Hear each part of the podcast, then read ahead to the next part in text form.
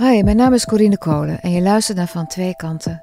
In deze podcast interview ik twee geliefden over hun relatie. En ik spreek ze apart van elkaar, zodat ze openhartig kunnen praten. Deze week zijn dat Hester en Geurt. Ze trouwen op hun negentiende, maar hun huwelijk lijkt lang niet vanzelfsprekend. Hey Hester, uh, wanneer heb jij Geurt leren kennen? Uh, net iets voordat ik 18 uh, eh, werd. Toen was ik 17 en ik ben nu 47. Dus dat is uh, 30 jaar geleden. Ik heb haar voor het eerst gezien bij ons in de kerk. En ik zag haar en ik dacht, wow, wat een ontzettende mooie vrouw. En ja, ze viel gelijk op. Mooi blond haar. sterke vrouw. Dat, zonder dat ik met haar gesproken had, zag ik al dat het een, een, een persoonlijkheid was. Ik kwam daar eigenlijk nieuw. En het was eigenlijk zo dat ik daarheen ging en voor het eerst ook een beetje mensen tegenkwam die, nou ja, ook een beetje van hetzelfde normen en waarden dat, dat, dat ik had. En ik kom zelf uit Gooi. Ik had wel wat vriendjes gehad, maar ja, niet zo iemand als Geurt. Ja, ik ben in een gezin van acht kinderen opgevoed.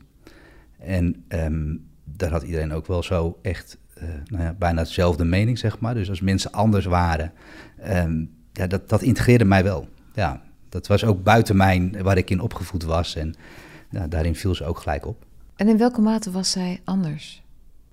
Ze was sowieso anders om te zien. Dus niet, eh, qua kleding was ze gewoon echt uh, anders om te zien. Uh, ze had gewoon haar eigen stijl. Maar ze had ook heel sterk haar eigen mening. Roken deed ze niet. Iedereen rookte, deed zij het niet. En ja, ze was niet een, een, een meegaan of zo. Dat, dat, dat ze hetzelfde deed als, uh, als anderen.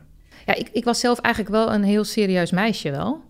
Uh, die uh, dan toch altijd wel dacht bij andere jongens... ja, weet je, ik heb niet dezelfde achtergrond en die zijn toch anders. En dan uh, vond ik me daar ook niet zo veilig bij. En uh, dacht ik wel, het heeft geen toekomst of zo. En met Geurt wist je meteen, dit heeft de toekomst? Nou, dat, dat is wel een potentieel, ja. En hoe ging het? Gingen jullie snel trouwen? Of? Ja, heel snel, want wij zijn getrouwd toen we bijna twintig waren. Ja, Hester was zwanger. En dat was een heel, uh, heel uh, ding natuurlijk. En uh, ja, zoals dat toen heette, moesten we trouwen. En dat is allemaal wel heftige tijden. Waarom? Ja, dat heeft ook te maken met ons gezin. mijn vader is predikant. Ehm, dus je staat sowieso al in het middelpunt. Ik probeerde mijn, mijn, mijn, vader altijd wel hoog te houden, dat ik niet geen gekke dingen deed. In ieder geval niet zichtbaar. Ja, hij was een eh, zoon van de dominee, dus dan heb je natuurlijk eigenlijk een, uh, heel veel mensen die naar je kijken. En ja, dat, moet dan, dat beeld moet dan denk ik ook goed uh, blijven. Heb je altijd gedacht van, uh, we gaan nu trouwen en dat is voor het leven? Ja, ja absoluut wel, ja. Ja, dat wel. Waarom? Waarom, waarom wist je dat hij het was voor de rest van je nou, leven? Hoe kan je dat, weten? Nee, nee, dat kan je niet weten. Het is denk ik echt een keuze. Daarom denk ik ook dat we altijd uh, gezocht hebben naar groei, zeg maar, in ons huwelijk. Dus daar we zijn ook wel bijvoorbeeld naar uh, uh, relatieweekenden geweest. En uh, we hebben echt wel altijd heel veel gedaan. Maar je bedoelt, het is een keuze, want je, je, je wordt verliefd op je 18e, 19e, je gaat trouwen. En dan is het vervolgens een keuze om bij elkaar te blijven. Ja.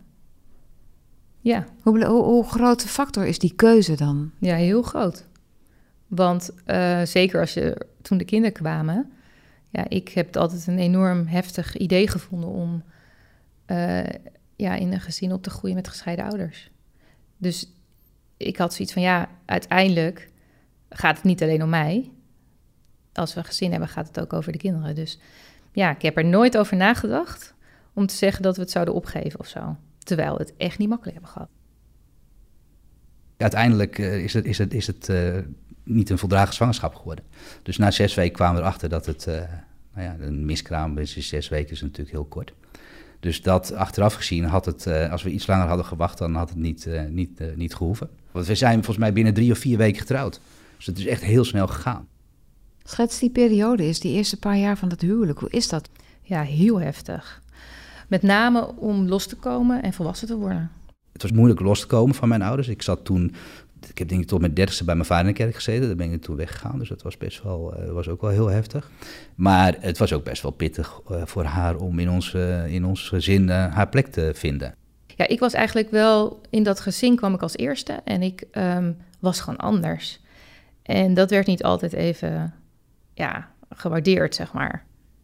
Ik denk zelfs als wij niet als, als moesten trouwen, dat is een stom woord, maar dat ze niet moesten trouwen, dan weet ik niet of we met elkaar getrouwd waren. Want we hadden een, hele heftige uh, verkeringsperiode. Uh, ik sleep ook dingen mee in een relatie die zij absoluut niet, uh, niet wist. Om bijvoorbeeld, ik, ik heb misbruik meegemaakt, twee keer. Nou, en ja, dat, dat, dat is iets uh, wat mijn ouders nooit verteld hebben. Dus ik leerde al best wel heel jong. Ik was denk ik zes of zeven de eerste keer dat het gebeurde. Uh, uh, ja, dan leer je eigenlijk al met twee, in twee werelden te leven. Iets te verstoppen en aan de andere kant probeer je het heel goed te doen voor je ouders. En ik denk ook niet zo heel bewust op dat moment dat ik wist van nou dat gebeurde er. Maar als Hester aan mij zat bijvoorbeeld, dan kon ik wel weg. Dan dacht ik, dan kwam het heel dichtbij. En dat stopte ik natuurlijk weg allemaal met heel hard werken. En altijd maar weg zijn en, en daarmee bezig zijn. En, en allerlei dingen doen in en voor de kerk. En ja, weet je, ik heb heel veel van mijn kinderen die later kwamen ook daardoor heel veel gemist. Omdat je aan het vluchten bent. Wanneer heb je het Hester verteld? Ja, dat is geweest toen, ik, toen wij dertig waren. Toen ben ik een keer naar een, ja, een soort mannenweekend geweest. Mannen bij elkaar en dan wordt er dan gingen over dingen praten. Ik wist eigenlijk helemaal niet zo goed wat het precies was. Uh, maar er was één vriend die zei, dat moet je doen. En uh, ik zeg niet precies hoe het is, maar dat is gewoon hartstikke goed voor je. Ja, ik weet wel dat, hij heel, dat ik hem heel anders vond terugkomen. Best wel, ja, um, kwetsbaar, dat is het. En toen zei hij wel, ja, ik moet even wat dingen met je vertellen, want er zijn heel veel dingen naar boven gekomen. Ik had voor mezelf besloten, ik ga dit ik ga, de, ik ga alles wat, ik, zeg maar, wat er gebeurd is, ga ik opbiechten. Want ik had ook nog pornoverslaving heel erg. Op, op, in de vorm dat ik daar ja, veel uh, tijd aan kwijt was. En dat was Wanneer deed je dat dan? Uh, als ik s'avonds op mijn uh, kantoor zat. En dan moest ik ook nog eens een keer heel hard daarna doorwerken tot één uur. Omdat ik heel veel tijd kwijt was geraakt. En dat soort onzinnige dingen. Maar dat wist Hester nee, ook niet? Nee. En dat heeft hij langzamerhand verteld. Achteraf bleek hij, heeft er bijna een jaar over gedaan om alles te vertellen. Maar hoe reageerde jij daarop? Ik was natuurlijk wel heel verbaasd. Je, je, dit had ik ook helemaal niet verwacht. En uh, al die dingen die hij vertelde waren natuurlijk wel iets, dingen die ik niet van hem wist. Hoe reageerde Hester? Ja, onvoorstelbaar, uh, liefdevol, onvoorstelbaar. Um, ja, ook verdriet voor mij, wat ik had meegemaakt. En we, kwamen heel dicht bij elkaar daardoor. Want als we nog even teruggaan, ik heb, daarvoor hebben wij wel altijd heel veel um, nou ja, gevochten voor onze relatie door huwelijkstherapie. Of we gingen naar speciale weekenden toe, relatieweekenden. We zijn altijd wel op, op zoek geweest, dat had ik zelf ook wel. Weet je, we, we namen er niet genoegen mee van dat het moeilijk ging. Um, dus, we zijn altijd wel bezig geweest. Dus we waren wel gewend om te praten, alleen niet deze, in deze diepte en in deze eerlijkheid. Het is heel raar, want als iemand geheimen heeft of echt niet dingen met je deelt en die deelt dan wel dingen met je, ja, dat geeft juist een heel goed gevoel. Dus eigenlijk waren dat hele goede jaren, want um, ja, ik had wel het idee dat je dan je verbondenheid wel een stuk beter wordt als je als er in die zin geen geheimen waren. En kijk, nou praat ik alleen over Geurt, maar ik had zelf natuurlijk ook wel mijn dingen. Wat had jij zelf dan? Uh, ik had zelf ook echt wel een eetstoornis. En ja, dat was ook iets wat ik alleen had. Dat was ook niet iets wat. Daar wist hij niks van. Mm, nee. Ik denk ook niet dat. Wie, niemand wist dat, denk ik. Waar bestond die eetstoornis uit? Nou, eh, de ergste, de ergste periode was echt dat ik continu mijn, mijn eh, vinger in mijn keel deed. En dat ik dat echt wel ja, heel veel keer per dag deed. Je hebt allebei heb je dus ook dingen die je moet, uh, uh, moet opruimen. Ja, en met een opgroeiend gezin. Dus dat was gewoon altijd, dat liep natuurlijk parallel. Ja. Nou, dat zeg dat 2006 is geweest dat ik, dat ik open ging. Dus dat ik dingen ging vertellen. En dan is het een opluchting. Maar ik heb het ook wel tegen mijn ouders verteld, ook tegen andere mensen verteld. Ik ben altijd heel, ja, wij zijn altijd wel heel open. Ehm, en dat, aan de ene kant voelde ze een op, opluchting. En ergens is het later geweest dat je ook weer, ik ben heel kwetsbaar. Ja, hij uh, werd steeds stiller en ehm, dat was ook toen die crisis ook uh, er was. En ja, ik wist ook niet zo goed wat er met hem aan de hand was. Ik merkte gewoon wel heel erg dat, hij, uh, dat er wat was en niet lekker in zijn vel zat. Toen is hij weer opnieuw begonnen. Hij wilde een bedrijf kopen. Toen heeft het uiteindelijk niet gekocht. Dus toen is hij zeg maar weer alleen begonnen, eigenlijk bij ons op zolder, zeg maar.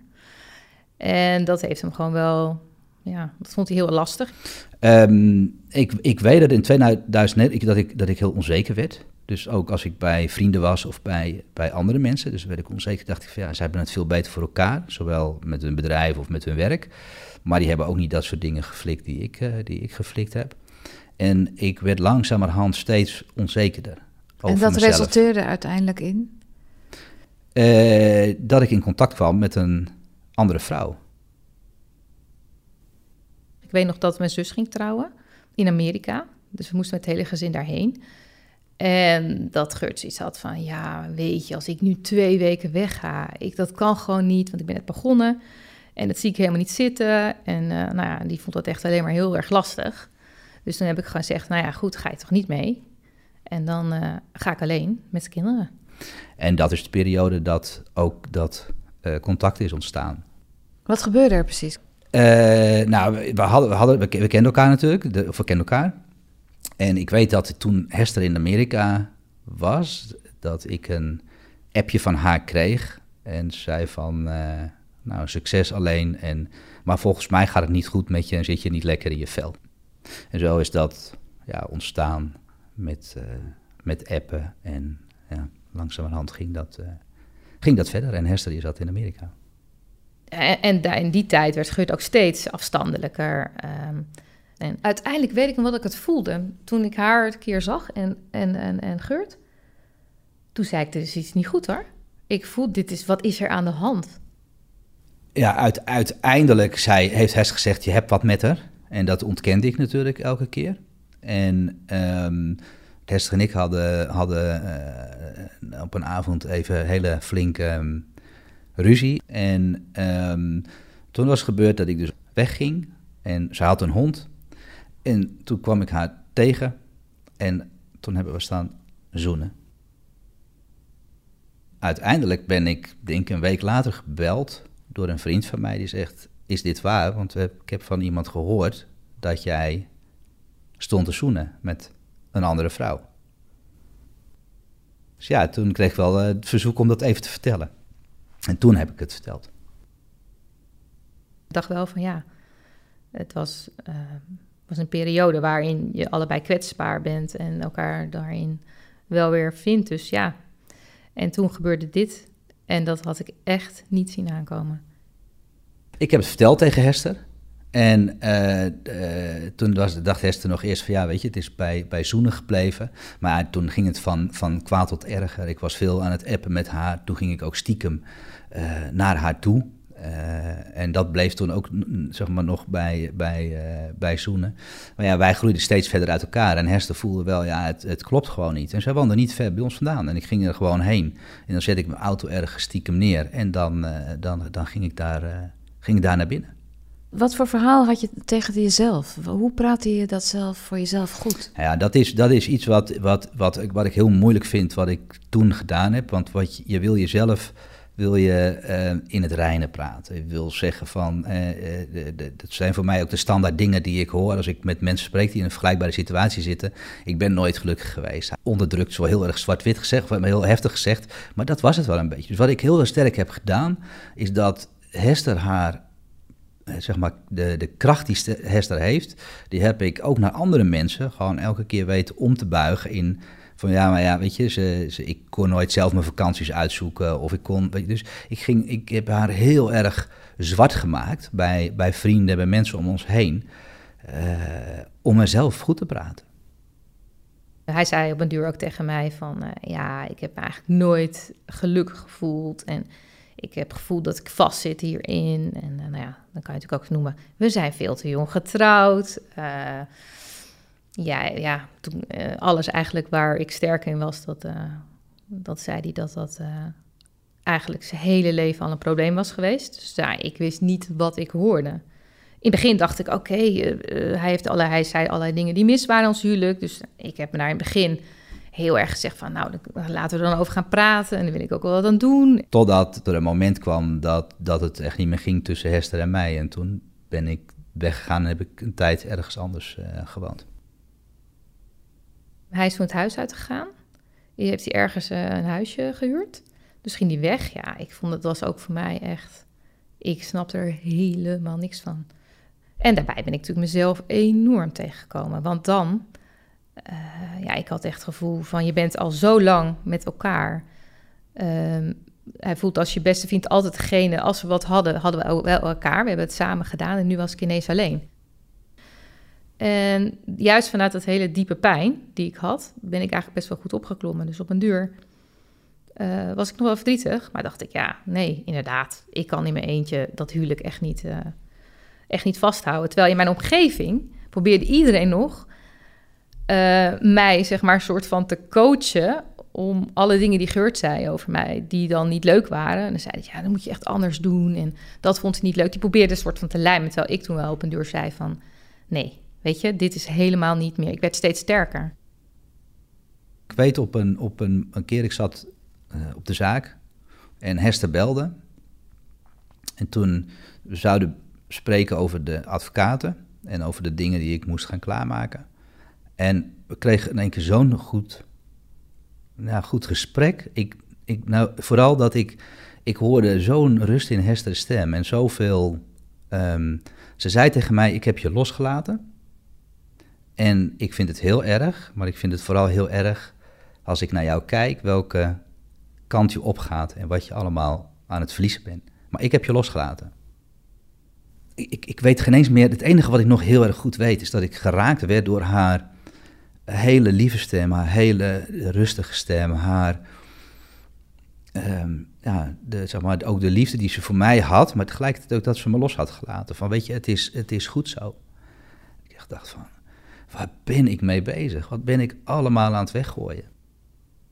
Toen heb ik iemand gebeld waar ik ook wel eens vaker mee sprak. En toen zei ik, ik wil het eigenlijk weer goed hebben, maar ik zou niet weten hoe dat moet. Wat moet ik doen? Dus ik vertelde het haar en toen zei ze, ga naar toe, ga terug. Ik denk dat het rond een uur of zeven was, want Esther had gegeten en die, die zat met mijn zoon huiswerk te doen aan tafel. Ik was bezig met topografie uh, oefenen met een kind. En hij kwam ineens binnen en ik, ik, ik, uh, ik, deed, ik negeerde hem eigenlijk een soort van... ik denk, ik ben eerst even met hem bezig. En toen ik daarmee klaar was, toen, uh, toen, toen keek ik naar hem. Toen dacht ik, nou, dit is iets anders. En uh, toen heb ik gezegd, uh, het spijt me, wil je me een nieuwe kans geven? Hij zegt, ik vind het zo erg en ik heb zoveel spijt. En ja, ik, baal, ik vind het gewoon heel erg. Wat was, wat was dat voor mindswitch dan van hem?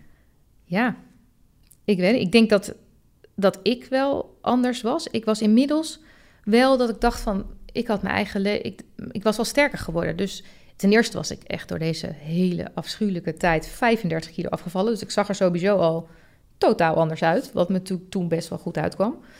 Dus ja, ik had nieuwe kleren. Uh, ik was naar de kapper geweest. Ik had dacht, ik neem ook een ander parfum. Dus elke keer, zeker die tijd daarvoor, als hij dan daar kwam, dacht ik, ja, ik, ik, liet, hem niet, ik liet me niet meer van mijn stuk brengen, zeg maar. Wat hij natuurlijk daarvoor wel heel erg kon.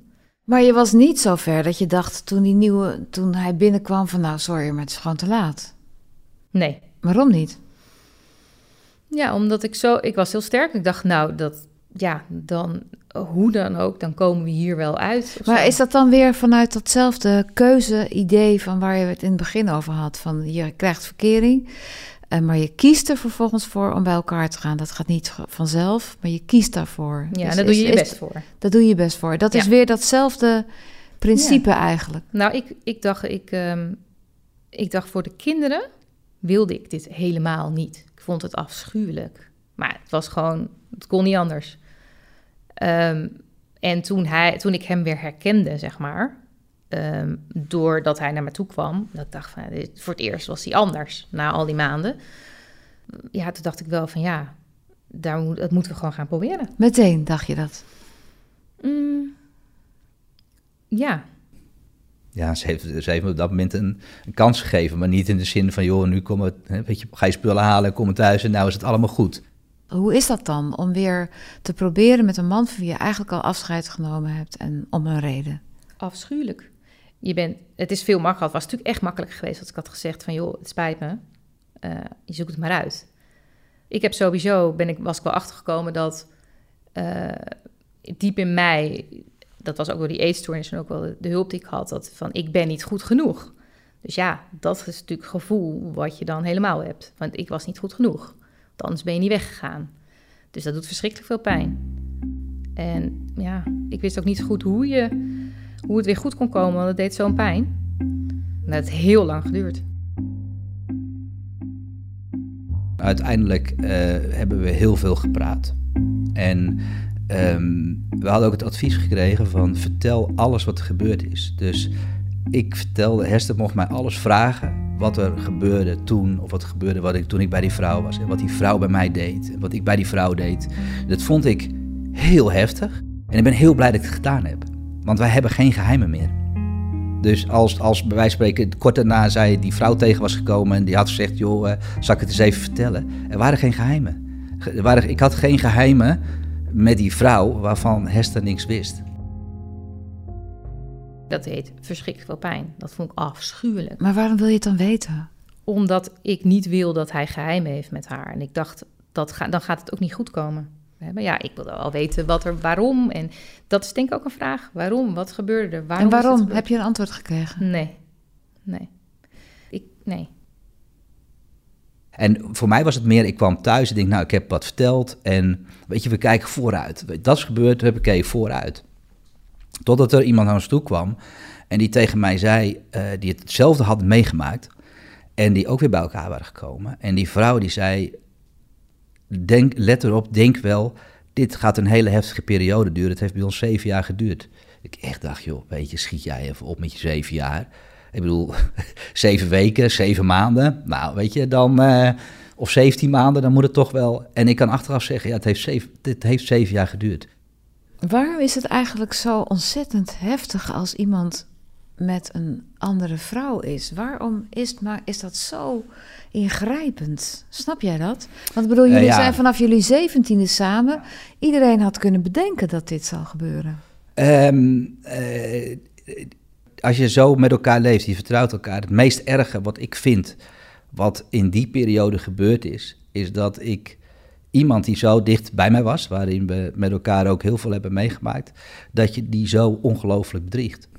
Het feit dat iemand totaal van jou, ja, in mijn geval van mij af eh, eh, ging. En niet meer te bereiken is en gewoon dingen deelt met een ander die hij alleen maar met mij had gedeeld. En vooral het liegen, het bedriegen, het elke keer eh, zeggen dat het niet zo is. Ik, ik heb er hier helemaal niks mee van dien gehad. Ik heb er niks aan kunnen doen. Ik heb niet tegen kunnen houden. Ik heb het ook niet kunnen bespreken. Dus het is iets wat helemaal iets van hem was. die verantwoordelijkheid, eh, daar ben ik voor gevlucht, voor mijn gezin. Ik had er drie prachtige kinderen. Eh, en en dan, dan zet je alles op het spel. Heel veel mooie vrienden zet je ook op het spel. Dus wat het nou precies is, dat je zo ver gaat om alles op te geven voor één iemand. Ja, dat, dat is, dat is, ja, dat, dat is wel heel, eh, Verbaas je? ja. Ja, ik geloof echt, als ik nou kijk eh, in mijn omgeving, dan vind ik echt dat wij een hele goede relatie hebben. En dan ben ik heel blij met wat we, wat we van geleerd hebben. En waar zit hem dat in? Waarom hebben jullie zo'n goede Ja, relatie? nou, het is eigenlijk omdat we elkaar ook niet meer kunnen teleurstellen. Ik heb echt Geurt gezien op zijn verschrikkelijkst. Nee, echt verschrikkelijk. Hij mij ook echt op bepaalde momenten, want ik ben ook zo boos geweest. Dus het is veel meer, we zijn twee volwassen mensen die ervoor kiezen om het met elkaar goed te hebben en te genieten. Ik voel me gezien, wat ik nodig heb. Hij denkt ook wel bij mij. En ehm, we zijn niet meer eh, door al onze ballast op een verkeerde manier met elkaar verbonden. Je luisterde naar het verhaal van Geurt en Nester. Van Twee Kanten is een podcast van de Volkskrant. Als je ons wilt steunen, dan kan je dat het beste doen door gewoon een abonnement te nemen op de Volkskrant. En dat kan al voor 50 cent per week via volkskrant.nl/slash lees. Mijn naam is Corine Kolen en ik maak deze podcast met Simone Eleveld. Coördinatie is van Corinne van Duin en de begin- en eindmuziek is gemaakt door Lula13. Dank je voor het luisteren.